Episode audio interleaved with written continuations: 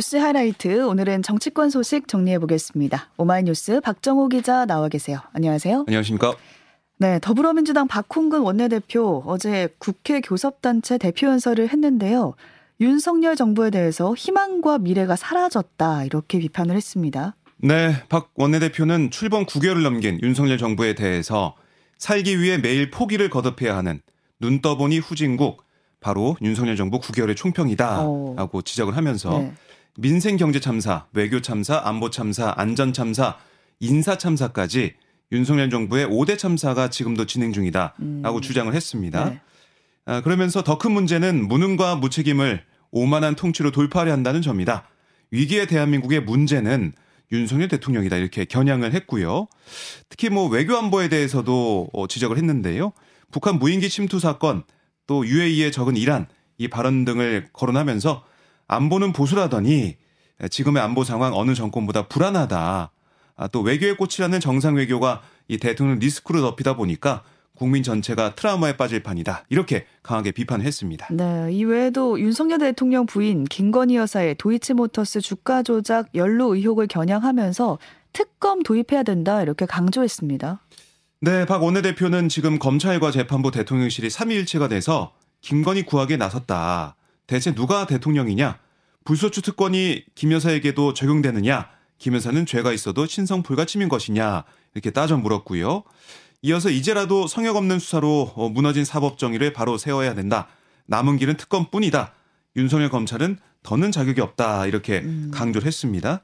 아울러 이재명 대표 등 야당 인사들을 향한 검찰 수사를 두고도 대통령이 이 검찰권을 사유화하고 야당 탄압과 정치 보복에 남용하고 있는데, 답정너 결론을 향해 이 무소불위의 힘을 휘두르는 권력 남용의 끝판왕이다, 이렇게도 비난을 했습니다.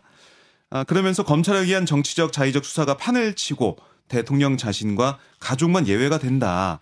야당 유죄, 윤심 무죄인 윤석열 검찰에서 정의의 여신 DK의 이 저울은 완전히 망가졌다, 이런 주장도 펼쳤습니다. 네, 쭉 들어보면은 정부에 대한 비판이 좀 가득했는데, 이런 연설에 대해서 국민의힘 시작부터 끝까지 남탓만 했다, 이렇게 비판을 또 했죠. 네, 국민의힘의 주호영 원내대표, 이 박 원내대표 연설 이후에 기자들에게 뭐라고 했냐면, 야당 대표의 교섭단체 연설이니까 일단 경청했다, 이렇게 얘기하면서도 한 가지 아쉬운 점, 이거는 민주주의 훼손, 이거는 민주당 집권 시절에 훨씬 많이 발생했다, 이렇게 지적을 했어요. 그러니까 야당일 때와 여당일 때가 다른 이런 내로남불이 없는 정치를 하자는 게 내가 이 교섭단체 대표 연설에서 오늘 하거든요. 이야기할 부분이다, 이렇게도 얘기를 했습니다. 또 민주당이 이 김건희 여사의 도이치모터스 주가 조작 연루 의혹 관련 특검을 관철하겠다, 이렇게 얘기한 것에 대해서는 민주당 정권 시절에 얼마나 많이 파헤쳤냐. 박범계 의원이 법무장관 일때 수사해놓고 이제 와서 특검하자고 박 의원이 피켓을 들고 있는 것을 보니까 웃음이 나온다, 이런 지적도 했습니다. 네. 근데 민주당의 주장대로 김건희 여사 관련된 특검을 하려면 야당 표를 모아야 되잖아요. 네. 그래서 우선 민주당이 캐스팅보터인 정의당과 첫 번째 비공개 회동을 가졌습니다. 네, 그러니까 이 특검법 국회 법사위 문턱을 넘어야 하는 게 이 정상적인 루트지만 넘을 수 없잖아요. 네, 현재 법사위원장이 국민의힘의 김도우 의원이에요. 그래서 이게 쉽지 않다. 결국 남은 길은 국회 본회의에서 신속 처리 안건, 그러니까 패스트트랙을 지정해야 된다, 이 얘기거든요. 네. 근데 이걸 위해서는 제적 의원 5분의 3, 180명 찬성이 필요합니다. 근데 지금 민주당 의석이 169석이기 때문에 정의당 6석 당연히 필요한 거고요. 정의당의 좀 캐스팅 보터 역할, 이걸 좀 끌어내야 되거든요. 그래서 진성준 민주당 원내수석부대표가 어제 장혜영 정의당 원내수석부대표 만나서 네. 대화를 나눴다고 하는데 네. 회동 얘기가 잘 됐나요? 결국 근데 양당의 입장차만 재확인한 그런 상황으로 보여져요. 그러니까 정의당은 김건희 여사 특검을 완전히 배제하고 있는 건 아니지만 특검이 지금 가장 좋은 방법인가, 여기에 대해서는 이견이 있다는 거고요. 네. 이른바 대장동 50억 클럽에 대한 특검부터 먼저 추진하자, 이게 정의당의 생각인 것 같아요.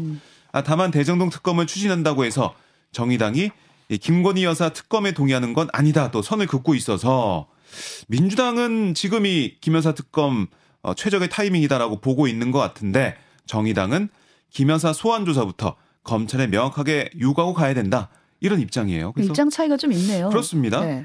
결국에는 어제 정의당 장혜영 수석 부대표 얘기를 들어보면 대장동 특검 추진 시에 50억 클럽 그 누구도 배제하지 말 것. 또 비교사업 단체가 추천하는 특검으로 추진할 것. 이 두 가지 조건을 민주당이 제안한 걸로 알려지고 있고 민주당에서 어떻게 좀 반응할지 오늘 또 상황까지 지켜봐야 될 것으로 보입니다. 네, 이런 특검 도입 움직임에 대해서 대통령실의 입장은 나왔나요? 특검을 도입하기 위한 요건이 성립하지 않는다. 뭐 이런 부정적인 입장을 보이고 있어요. 근데 사실 어제 이번에 도이치모터스 주가 조작 사건 1심 선고가 지난주에 있었잖아요. 재판부가 판결문을 공개했습니다.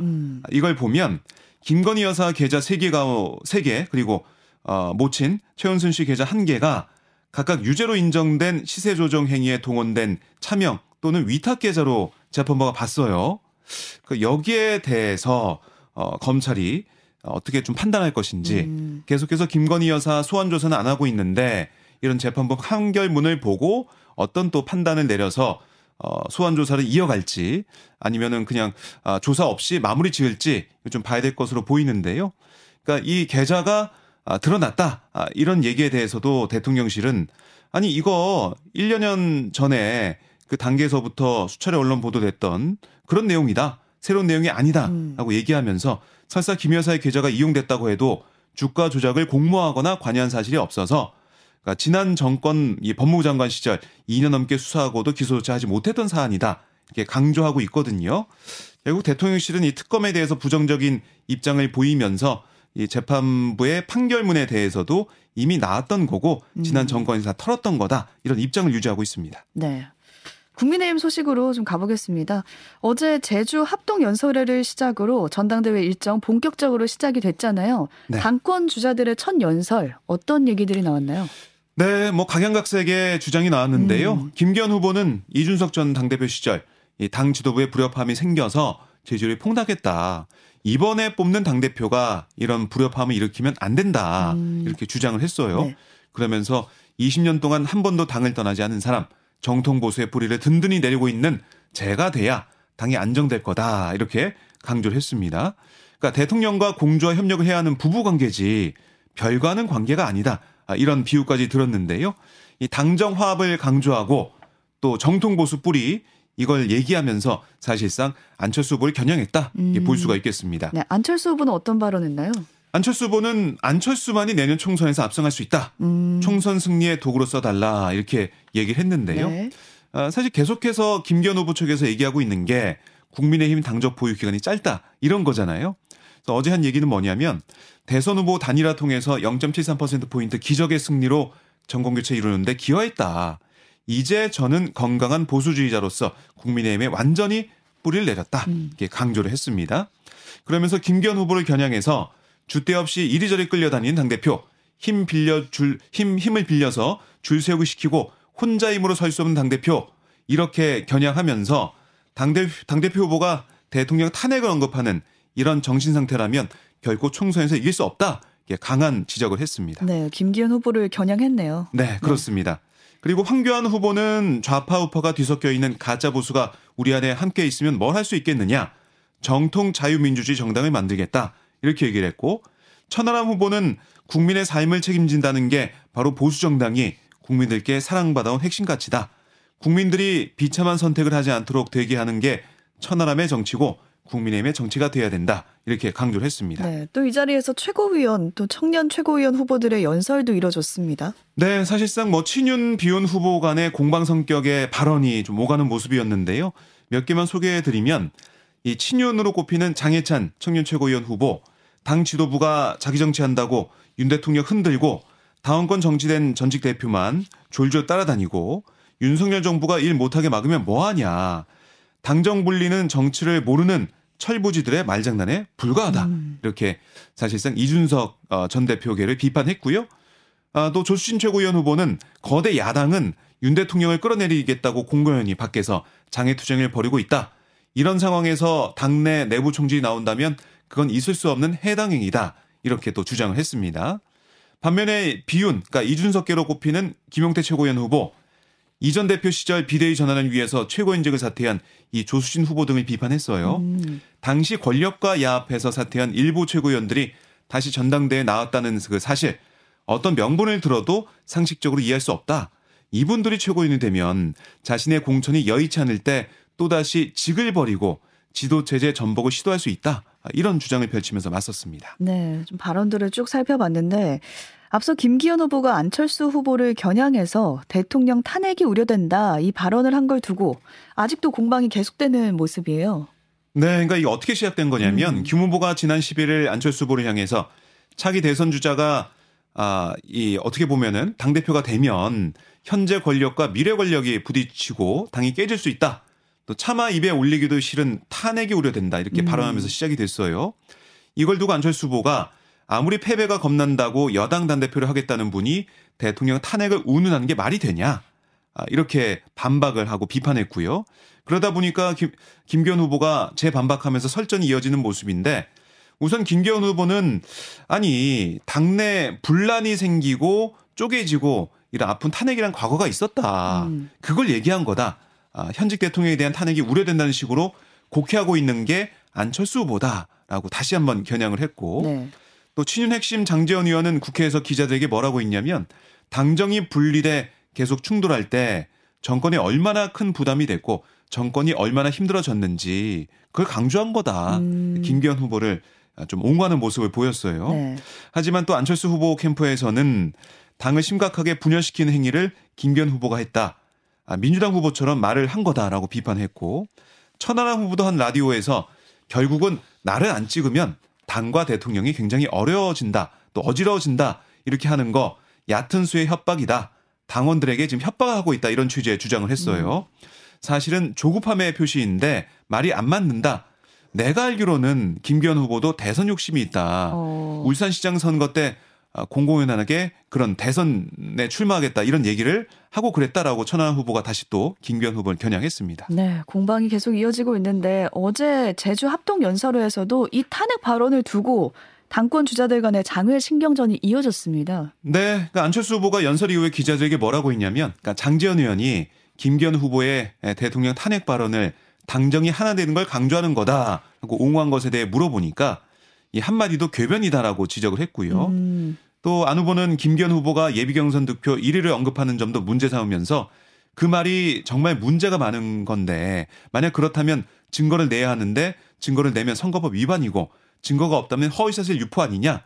이 사실은 마땅히 후보에서 좀 사퇴해야 될 중대한 사안이다라고 겨냥을 했고요.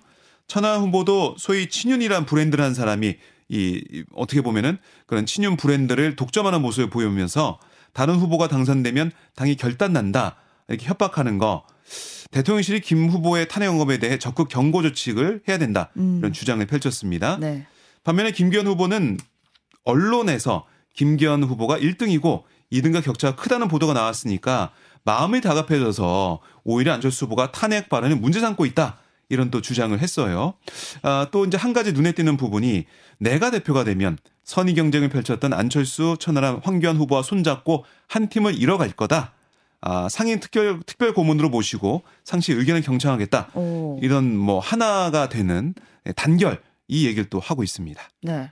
그러니까 탄핵 발언이 사실 대통령과 연관이 있다 보니까 대통령실의 반응이 궁금하거든요. 네. 근데 그동안은 뭐 이렇다 할 만한 반응이 없었는데 입장이 나왔나요?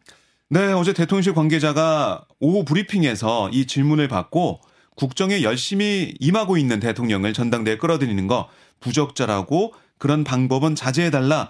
여러 번 말씀드린 것 같다. 이렇게 얘기를 했어요. 네. 그러니까 말씀하신 것처럼 맨 처음에는 뭐 관여할 일이 아니다라고 좀 수동적인 모습, 멀찍이 떨어져서 보고 있는 모습을 보였다면 이번에는 그러면 안 된다라고 사실상 좀 경고하는 듯한 모습을 보였거든요. 아무래도 나경원 전 의원과 안철수 지금 의원을 돌이켜보면 되짚어보면 강하게 뭐 유난연대 비판도 하고 나경원 전 의원 해임하고 막 그랬잖아요. 그거가 비교해서 경중이 좀 차이가 있다라는 비판이 제기되고 보니까 김기현 후보의 이 발언에 대해서 좀 경고하는 모습을 보이고 있는 것 같습니다. 네. 한편 또 주목이 되는 게 최고위원 후보로 나선 태영호 의원이 제주 4·3 사건의 장본인은 김일성이다. 이렇게 쓴 보도 자료를 배포해서 좀 논란이 크게 일고 있습니다. 그렇습니다. 태영호 의원이 국민의힘 전당대 최고위원 후보로 나서서 어제 제주 합동연설에 참석을 했는데요. 이 기회를 통해서 제주 4·3 사건 명백히 북 김일성의 지시에 의해 촉발 이런 제목의 보도자료 배포했어요. 그러면서 이제 4·3 사건은 명백히 김일성 씨 일가에 의해 자행된 만행이다.